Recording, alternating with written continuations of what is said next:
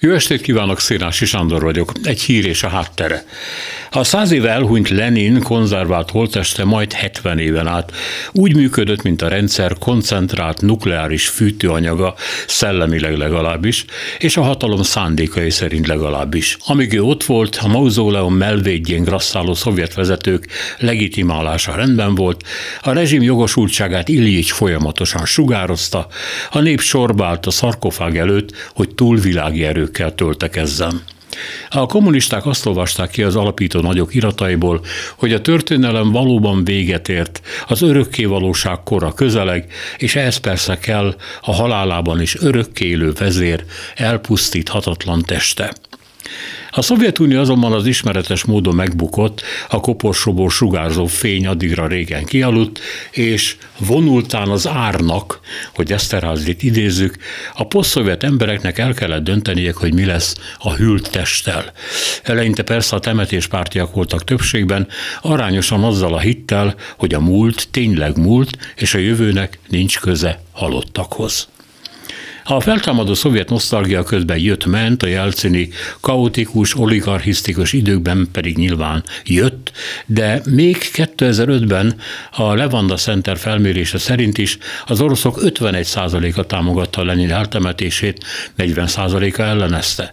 Az előbbiek aránya 2017-ben 63%-ra nőtt, ám az idők akkorra már változtak. Értsd, Lenin használati értéke komolyan megugrott, főleg a Krím megszállása idején és után, amikor Putyinnak a kommunisták támogatására is szüksége volt. Putyin ez időtájt ragadtatta magát a nemzet egyesítő, megértő szavaira. Sok ember a saját sorsát Lenin nevével asszociálja, számukra tehát Lenin eltemetése azt jelenteni, hogy hamis értékeket imádtak, hamis célokat tűztek ki maguk elé, és egész életük hiába való volt.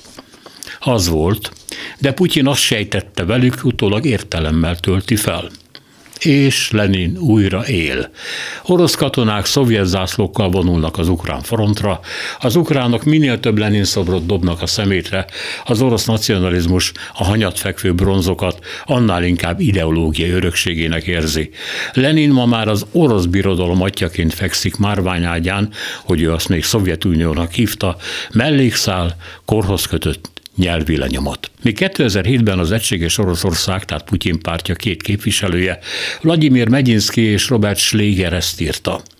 Lenin különösen ellenmondásos politikai figura, és hazánk fővárosának szívében, egy nekropoliszban tudni őt rendkívül abszurd. Ez egy nevetséges, pogány, nekrofil misszió. Ráadásul Lenin teste már nincs sehol. A szakértők tudják, hogy a testnek csupán 10%-a valódi. Minden más már régen eltávolítottak és pótoltak. A képviselők azóta Putyin kritikusok, a pogány nekrofil üzlet változatlanul folyik, és mint látjuk, ehhez 10%-nyi Lenin is pont elegendő. A jövő a halottaké.